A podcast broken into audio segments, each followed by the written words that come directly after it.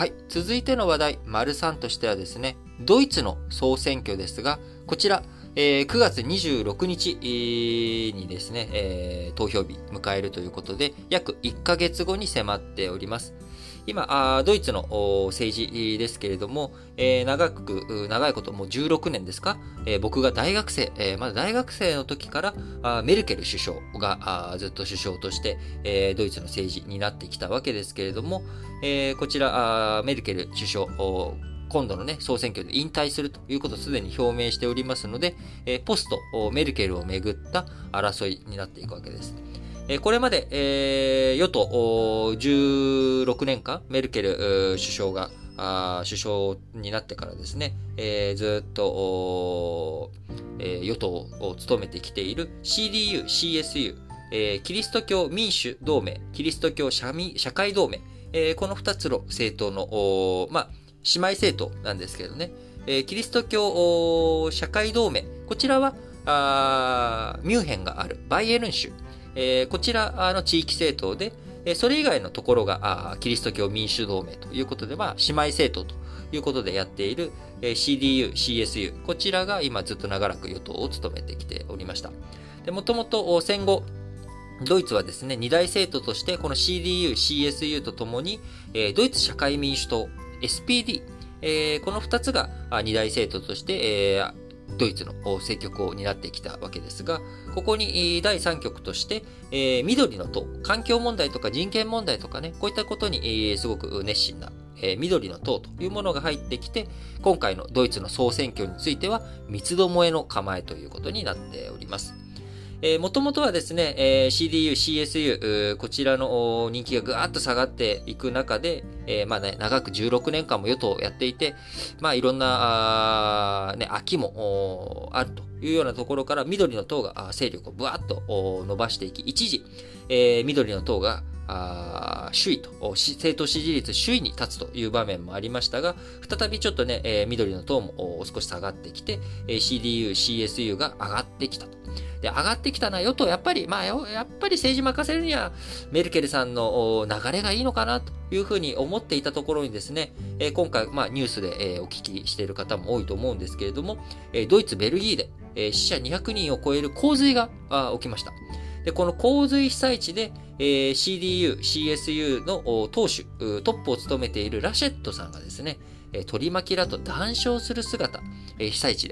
で、そういったことが報道されたことが原因となって、おい、ちょっと不謹慎だよ、お前何やってんだよっていうことで、え支持率がガクンと下がる。で、緑の党がじゃあそれで、え追い上げるかと言ったらですね、緑の党の方も、え40歳、え女性のベアボック、え党首、えこちらが緑の党の首相候補となるわけですが、あこの人も経歴の訂正とかですね、著書の中に、えー、盗作問題が浮上したりとかっていう、えー、まあ、こういったものを抱えて、え人気があまり上がらない。えそこで、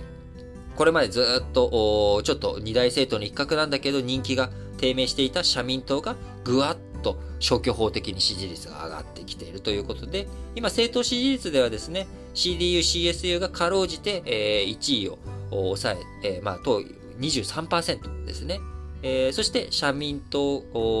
ドイツ社会民主党 SPD が21%、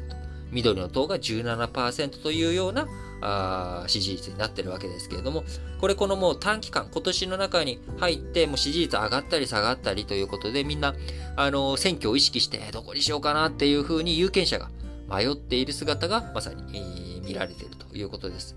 えー、9月26日に投票日迫ってきているわけですけれども、えー、多分、第1党どこが取ったとしてもですね、過半数を握るというようなのは難しい情勢なんじゃないのかなと思います。えー、現在もですね、CDU、CSU と SPD が大連立政権というような状態になっており、えー、まあ、その中からあ今度の選挙結果次第ではですね、まあ、大連立を一回やめて、えー、政界再編、えー、そういったこともあり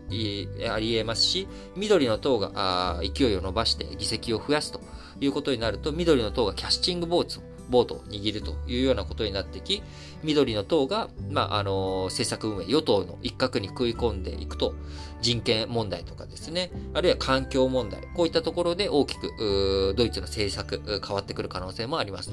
人権がね、重視されていくっていうことになると、ドイツ、まあ、昔は結構中国べったりっていうところが最近中国から距離感を持ったり、フリゲート艦のね、艦隊派遣を太平洋にやったりと、中国に対して少し距離感を、えー、以前よりは遠くしておりますけれども、まあ、アメリカとかと比べると、それでもやっぱり、あのー、中国に対して若干融和的な姿勢があるところが、より強固に、えー、緑の党がですね、増えるとなってくる可能性もあるし、えー、緑の党、まあ、社名からも、透明からもわかるように、あの、環境問題に非常に、えーこう気を使っている党ですから、えー、環境問題、温暖化ガスのね、排出ゼロを目指す運動、これが、えー、さらに強まっていくと、えドイツが強い自動車、自動車業界、ここのね、えー、規制関係についても厳しくなっていく可能性もあるということで、非常にドイツの動き、総選挙の動きですね、9月26日、投開票日、え投開票日じゃないですね、投票日、えー、なってくるわけですけれども、まあ、日本の衆議院選挙も迫っている中、あね、日本も2005年といったら、まあ、小泉、首相だった時代から16年間、まあ、大体、えー、自民党、3年間ね、民主党がやっていたというわけですが、ドイツの政権交代とかっていうことになった時に日本にも、まあ、そういった影響があるのかどうなのか、しっかりとね、注意して見ていきたいなと思います。それでは次の話題に移りましょう。